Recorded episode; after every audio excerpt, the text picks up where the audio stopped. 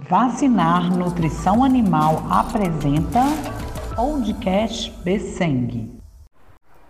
Belo Horizonte, 30 de março de 2023. A Besseng fez acordo em 6,50 o quilo do suíno vivo. O mercado, apesar de a última semana do mês na qual estamos ter tido melhores volumes que as semanas anteriores, melhores volumes de vendas, ainda não encontrou a confiança necessária para alterar a trajetória de mais ofertas pelos próprios produtores.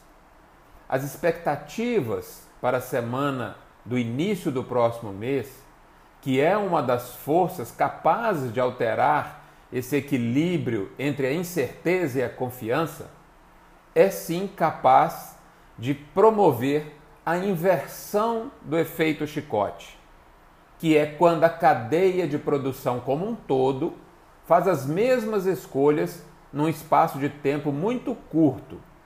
E as escolhas podem ser tanto recuar das compras ou acelerar as compras. Quando esse efeito chicote é a favor, quando a cadeia, os elos seguintes aos nossos compram simultaneamente, em um período de tempo pequeno, a subida dos preços é automática e acelerada. Aguardemos. Boa tarde e boas vendas a todos.